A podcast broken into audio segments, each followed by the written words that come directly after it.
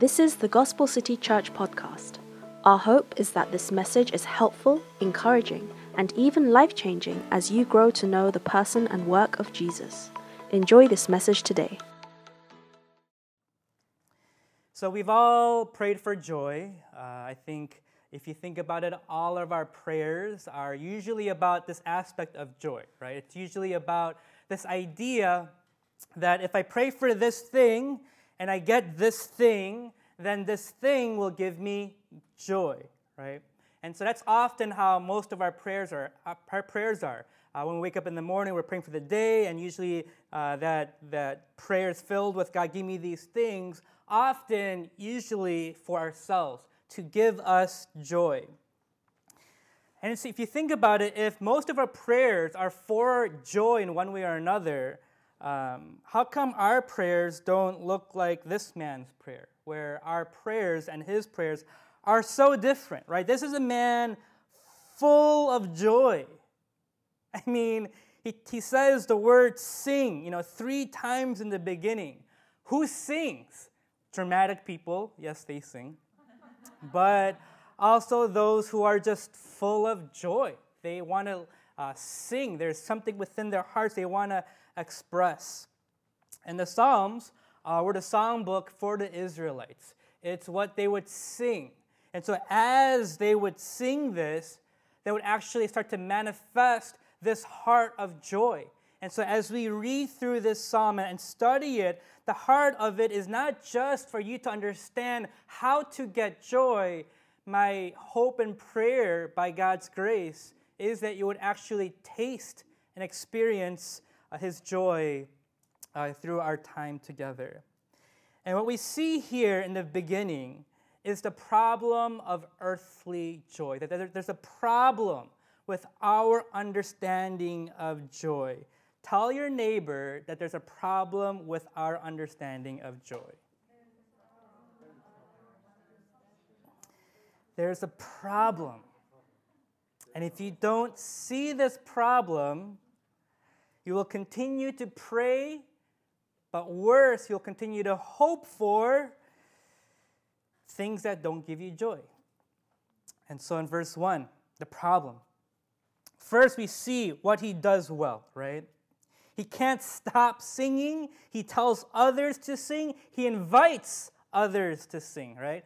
Oh, sing to the Lord a new song. Sing to the Lord all the earth. Think about how, how grand that is for all the earth to sing.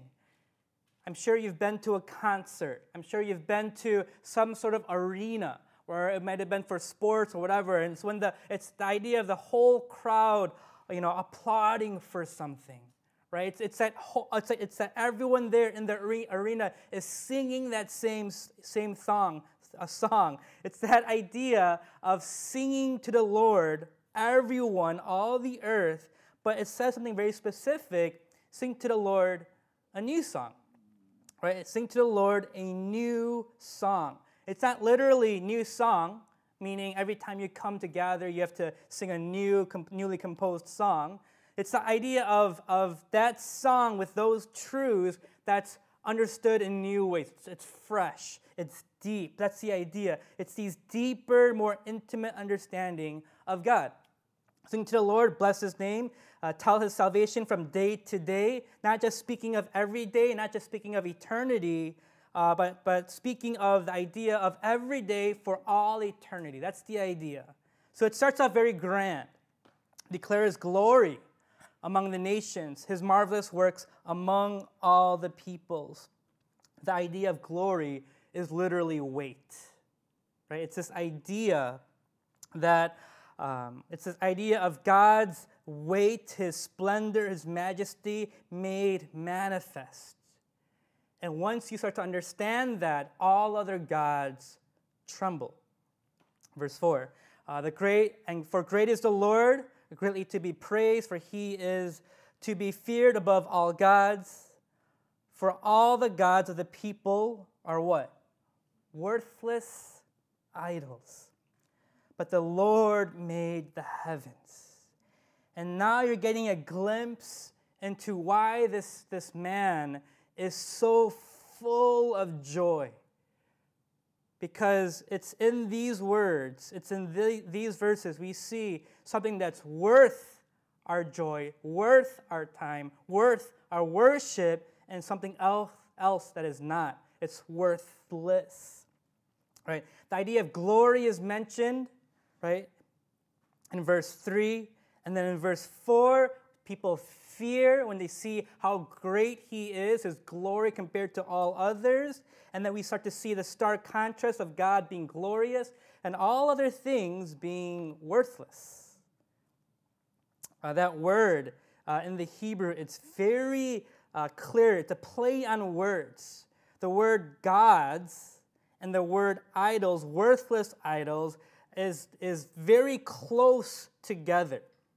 One is Elohim, God, or gods, and worthless idols, Elilim, right? It's very close together. It's a play on words. It's helping us see that though two things look alike, sound alike, seems like it's the same, but at the end of the day, the picture is one is worthwhile, the other is not. One is worthy, the other is worthless.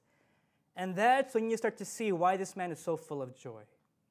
He has understood all the things that he has lived for has been worthless, and everything that he lives for now is worthwhile. It's worthy. It's worthy of his time. And that's the picture, right? Uh, the picture is God is worthy, all idols are worthless. An idol is simply an image of a God, an image of God created by man, right? Trying to manifest something, create something, something that we would worship. And the idea is what he is saying here, it's not about whether you worship or not. He's actually saying, what do you worship? Because it's assumed you will worship something. So he's saying, because you will worship something, Worship the one that is worthwhile. And once you start to understand that idea of God being supreme and everything else being worthless, right, right, paltry compared to God and His goodness, that's when you start to realize, oh, this is the key, right? This is the problem of our worship. We pursue all these worthless things, and there is a God worthy of worship. That's what Romans 1 says. Romans 1, 22 to 23 says, claiming to be wise, they became fools. And what does it say? It says, exchange the glory. Do you see that word? That same word, that glory of the immortal God for what? Images, idols, resembling mortal man, birds, animals, and creeping things. Right?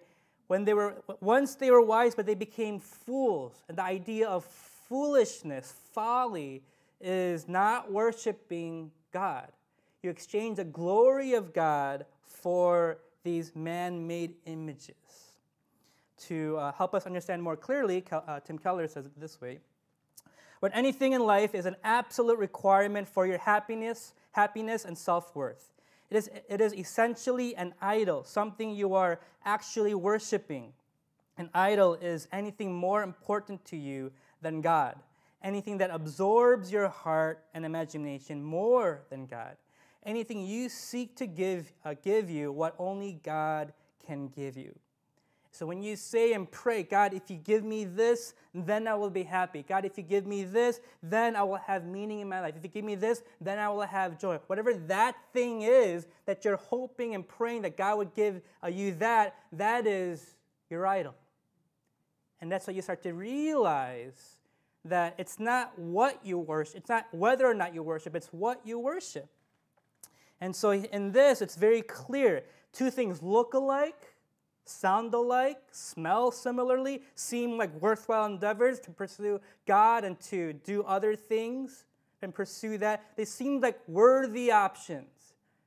And what this text is saying is no, one is clearly worthy and one is clearly not worthy. And so when you, it's, it's when you pursue that worthless idol, you start to realize that's when your joy is fleeting. Right? We, we feel empty. You and I, we feel empty because we pursue after these worthless idols. Isn't that your experience? I mean, how many times have you gone out to that experience and you're thinking, oh, this night it's going to be a great night? And you have all the fun that you want, and it seems, quote unquote, glorious. It seems great, it seems grand. And how many times have we done that and we come home feeling even emptier than before, more isolated than before, struggling more than ever before, that morning feeling like you are so alone? And that's the idea. That's what he has come to realize. You continue to think, oh, this is going to be it, this is going to be it, this is going to be it. And then you realize after some time, none of these things will ever satisfy. It is only God. Uh, Ravi Zacharias, I love how he puts it in one story that he shares, or one uh, metaphor that he shares. He shares, joy is like pursuing the sun. The sun is not joy, but as you pursue the sun, right? and you see that shadow behind you, that shadow is joy. So as you pursue the sun, the shadow even becomes greater, and that shadow being joy. But if you turn around and you pursue that shadow, you pursue that joy, what do you do? At the end of the day, you end up walking away from the sun, and at the end of it, there is no shadow, there is no joy. That's exactly what he's talking about. That's a problem of earthly joy. Yes, in the moment it tastes good, but eventually it's fleeting because it has no weight, it has no bearing on your life. The reason it flees from your life is because after some time, there's other concerns, but after just time, that weight disappears, that joy disappears because it's light, it's not weighty. So he, he shows us very clearly from the very beginning why we should sing, that God is worthy and everything else is worthless. But then I want you to see this, and you have to see this the paradox of heavenly joy. And as maybe a, a skeptic, uh, maybe as someone who's just curious, or even as a committed believer, if you don't understand the way in which heavenly joy works, sometimes it will seem like not such a worthwhile, fun, enjoyable thing. But you have to be able to be, uh, be mature enough to be able to see past that. Because here, what we see is a paradox. And there's two things that we see. One is the paradox of intimacy.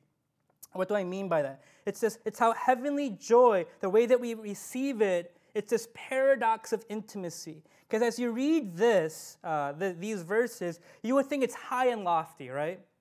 In verse 1, it says, Sing, oh, uh, sing uh, to the Lord a new song, sing to the Lord all the earth, right?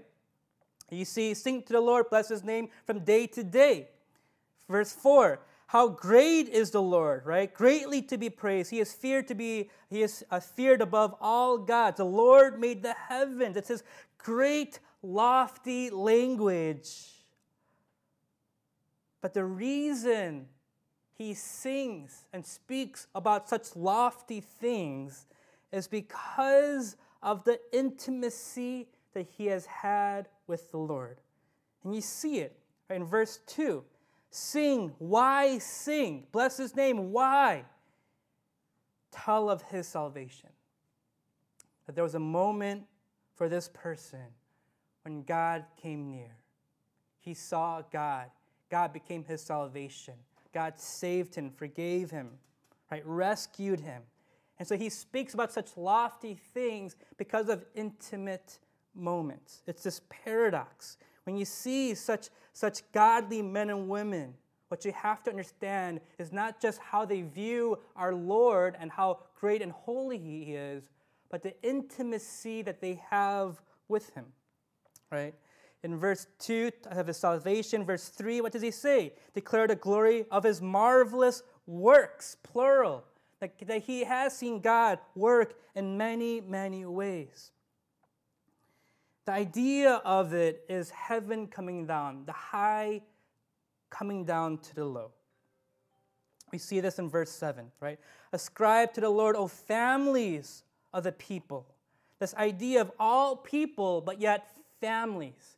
And that's God. He is grand, but yet personal. And you have to always be able to see that. He's not just holy and distant, He is holy and near. That idea is the high coming low. Ascribe the Lord uh, glory and strength. Ascribe to the Lord glory due his name. And you start to understand what he's talking about all the more when you understand the word glory. See, for us, we think about glory as renown, right? It's like fame, right? It's, it's this glorious moment, it's this, it's this wonderful moment. But in Scripture, often when it talks about the glory of God, it's the, it's the holiness of God made manifest, it's localized. That's the glory of God. In Exodus 16, when it talks about the Lord providing them uh, manna, it says, Behold, I am about to rain bread from heaven for you. Right? He's going to provide this, this manna, this bread. And in the morning you shall see what? The glory of the Lord. It's this idea that it's, it's their need, and, and the high has come low to show that He is present. And that's the glory of the Lord. It's the greatness of God, the grandeur of God, localized, personalized, it's intimate. Again, we see it in Leviticus. Leviticus 9 23, 24. And Moses and Aaron went to the tent of, of, of meeting, and when they came out, they blessed the people and the glory of the Lord appeared to all the people, and fire came out from the Lord and consumed the burnt offering. It's this idea that the glory of God is now made manifest. That's the glory of God. It's the holiness, holiness of God localized. It is grand, but the glory of God, whenever it's talked about in Scripture, it's always near. And that's when you realize that's what this person has. It's this intimacy, it's this high God who has come low. Uh, C.S. Lewis talks about this, his struggle with understanding this idea of the, this paradox of God's intimacy.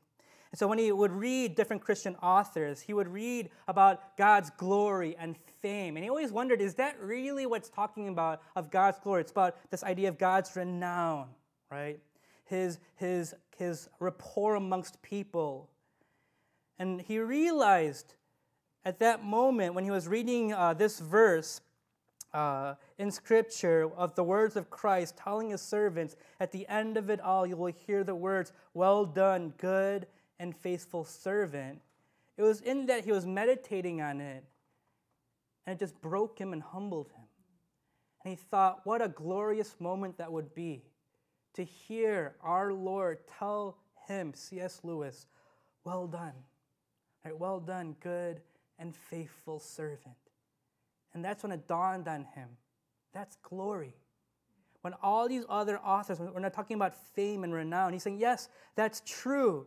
But what is that fame? What is that renown? It is when God acknowledges you, when God is mindful of you, when that becomes your reality, that's a glorious moment. And he thought about it in life. That's the, the little bits of glory that we taste here on earth. It's when a child receives that acknowledgement from a parent. Lewis says it this way Nothing is so obvious in a child, not in a conceited child, but in a good child, as its great and undisguised uh, pleasure in being praised. Right? And he talks about how animals, right, his horse or his dog, whenever he, he pets and, and, and just uh, adores uh, this, this animal, how this, this animal, this beast, he, he calls it, uh, glories in that moment. Right? It's that idea of a, of a student uh, being um, applauded right, by the mentor, saying, good job. And it's that moment, it's this glorious moment that they, that they long for. It's when a child receives that from a father. It's when creation receives that from our creator. And that's what this psalmist is experiencing. The grandeur of God, localized, personalized. He is now experiencing this. At the same time, this is also why, for many of us, we have our, our memories of childhood are so negative because we have experienced the opposite of this right? Because we have, for many of us, have many moments when our parents just showered us with love, with good job, right? I think about uh, my childhood, and my parents loved me well. But one of the things that I always craved for, and many of you uh, may have experienced this, especially in Asian culture, where it seems like we never are able to fully follow that, that bar that, to, to match that standard. And so I remember one time my parents worked uh, from about 6 a.m. till about 8 p.m. So I was never like with them until dinner, and I would do the dishes, and they'd be sleeping by the time I was done. Right? That's what life was like. And uh, around uh, seventh grade, uh, my dad enrolled me into uh, this tennis uh, club uh, so that I can play tennis and get good and probably become rich and all of that. Didn't do that. Sorry, Dad. But the idea was uh, that I would, yeah, get good at this sport because he played a little bit in his younger days. And so after about three or four years of, of these lessons, I got pretty good. You know, I was able to hold my own on the tennis court.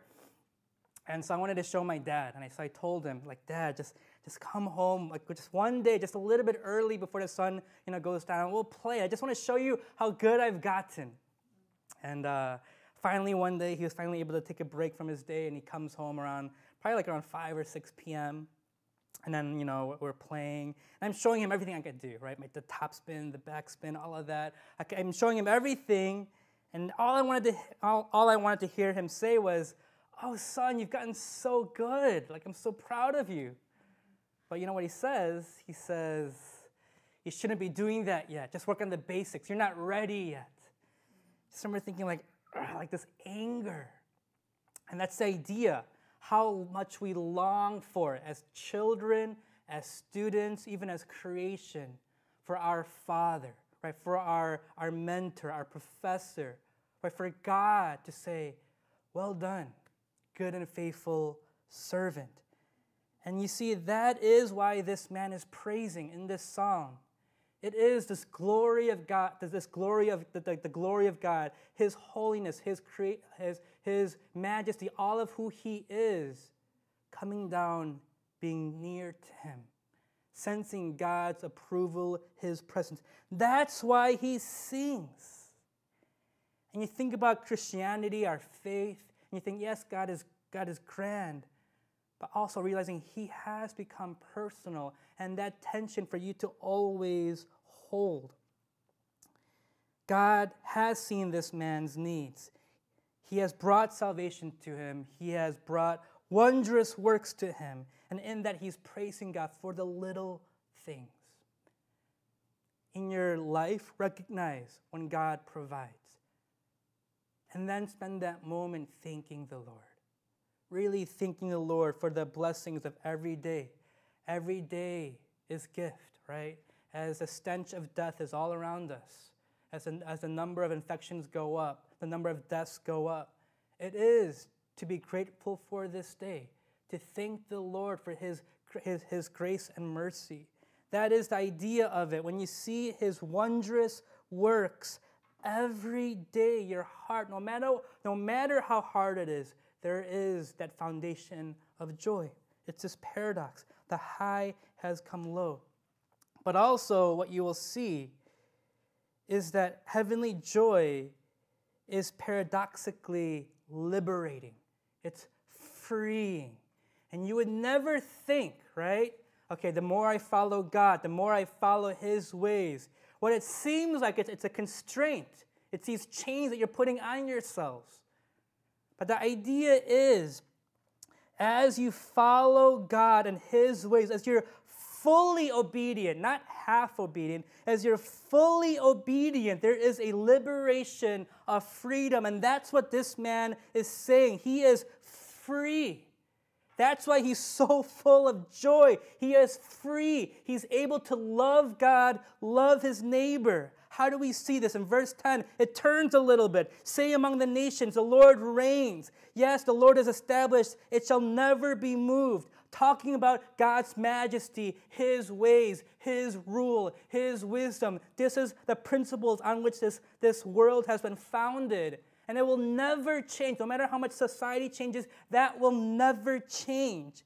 And it's, it's on this premise that God reigns his ways are always just and good. His wisdom is always there. His word is always present and eternal. It's this foundation and understanding that if you put yourself in submission to that, there's a freedom that you will experience. And that's what he's going to be talking about. Say among the nations, the Lord reigns, the world is established, it shall never be moved.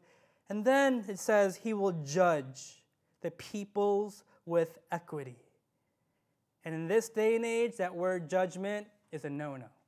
It's the word most despised by our society. But I, I need you to see this. It is the judgment of God that brings about freedom. Because he is able to judge what is good and what is bad. But he's not simply holy, he is love, he is near. What he does is he judges and then saves. If he did not judge, he would not save. And that is why this man he's able to celebrate because it is in his judgment that there's freedom, and this man is able to celebrate. He is able to worship. So he talks about the, the, the, the, the laws of the Lord. Who are, it's, established the world, the societies of this world won't follow it, but once you submit yourself to these ways, that's when you find freedom. So he judges so that he can bring about freedom. And then in verse 11, that's exactly what we see freedom. Let the heavens be glad, and let the earth rejoice.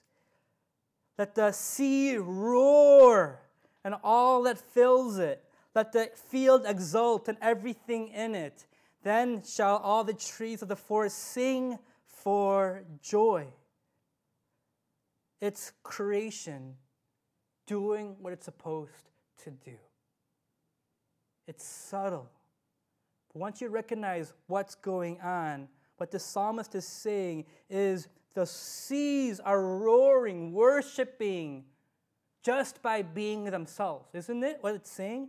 As the seas crash against the shore, against the rocks, the idea is it is doing what it's, what it's created to do. It is free to do what it's created to do as the trees of the forest, as it stands majestic, the idea is by its standing, it is free to worship. And that's what this man has experienced. He's experienced God judging his, his shortcomings, his, his, his, his errors, his ways, but then bringing, as he's mentioned, salvation. And that is why he glories in God's judgment because we have all fallen short of the glory of God. And it is only by Him judging and then being gracious that this man is able to even celebrate and glory in his judgment, which is what he does in verse 13. Before the Lord, for he comes, for he comes to judge the earth, talking about his, his coming, uh, potentially the first and second coming. He will judge the world in righteousness and the peoples in his faithfulness. And we see this even more clearly throughout, throughout the scriptures. This idea when God comes and judges, he also then frees, frees us to do what we're created to do. Isaiah 55 12. It's this idea of all creation longing, right? For you shall go out in joy and be led forth in, in peace. The mountains and the hills before you shall break forth into singing. Because God has come, He has, he has released you to be able to do this, right? You will go out, you will go forth, and you will sing, and all the trees of the field shall clap their hands. Romans tells us more, more clearly. For all, for, for, for, the, for the creation waits with eager longing for the revealing of the sons of God. For the creation was subjected to fertility, not willingly, but because of him who subjected it, in hope that the creation itself, what? Will be free from its bondage to corruption and obtain the freedom. Do you see that word? The freedom of the glory of the children of God. It's this freedom to enjoy his glory. It's this freedom to, to dwell in his presence. It's this freedom to worship. It's the freedom for the seas to roar, the fields to exult, the trees to sing with joy because they have been redeemed, judged, and brought upon salvation. And that's what Romans is talking about. It's longing for that day. as Jesus is the first fruit who, who brought upon redemption for us all, for all who believe in Christ, we will be redeemed, we will be truly set free. That's what it's talking about. We love this idea of freedom today, right? It's what America is all about this idea of freedom. But it's not freedom to do whatever you want, because then you're just a slave to your own narcissism, your pride. That's not freedom. And you know this. There's so many things that you do that you don't want to do. So, so many things that you don't do that you should do. And you realize you're not truly in control of yourselves. What is true freedom? True freedom is doing what you want to be able to love people. To love, isn't that true? Isn't that what we all want?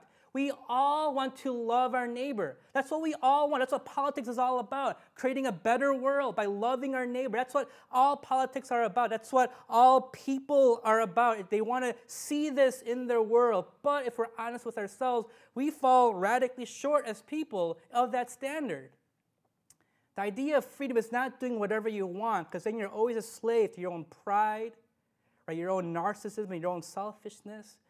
True freedom is really loving God with all your heart, soul, mind, strength, and letting His, the, the glory of God dwell intimately within you. Right? No, no pride of, of, of, of, obstruction, no hurdles, nothing like that. It's, it's that humble heart of God dwelling in you, near you, and for you to love your neighbor. That's freedom. That's what we all want. You see, this whole psalm isn't just telling us how to do it, like how we get there. He's actually telling us how to do it by singing, by actually reading, reading, singing, praying this psalm. It actually is the key to, to understanding this joy. Because this idea of, of worship, learning the worship is where you is where you find true joy where heavenly joy is found. It's, it's this idea of when you learn to sing, you learn to ascribe, you learn to declare. It's when you do that. That's what evangelism is. You're sharing with others about the goodness of God. It's when you learn to revel in God, to sit in His glory, is where you find joy. That's why He says, sing three times. He tells you to ascribe of His greatness, of His glory three times. It's this idea this is actually how you find joy. You ever wonder why Christians sing so much more than all other faiths, all other religions? All other religions, compared to Christianity, Christianity has infinitely more, exponentially more uh, songs that they write than all other religions. Do you know why? It's pretty simple. It's because Christianity is the only religion founded on good news. All other religions, what does it say? You do good and be good, and maybe you'll earn salvation. Right? That's the, that's the formula for all other religions. Christianity is God judged, we fell incredibly short, He's gracious, He provided a way. And we recognize that He has provided a way in Christ and once we see the gift that God has given us, He has given us Himself. That is why we sing. But as we sing, as we worship, that is how joy is experienced. It's a paradox of intimacy. The high becomes low in the singing, in the worship, right? It's the idea of Him uh, making his way known to us. That's how it's, there's freedom here as well. He is free to worship because of God's work. It's the high becoming low, but it's in, in the singing, the low becomes high. Because God's goal is not simply to come down, but He ascended, so to bring us back up. And in verse 6, we see that splendor and majesty are before him, strength and beauty are in his sanctuary.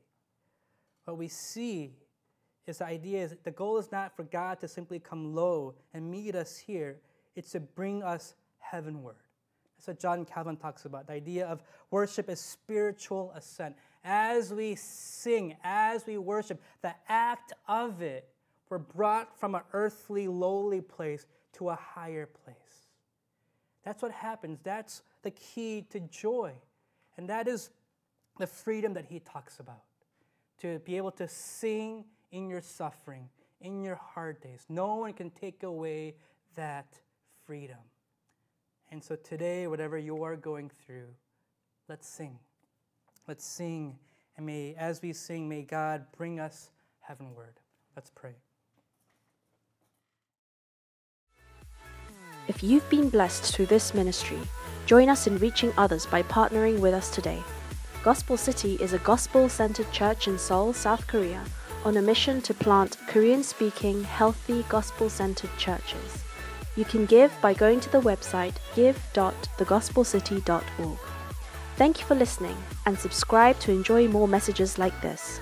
Remember, Jesus changes everything.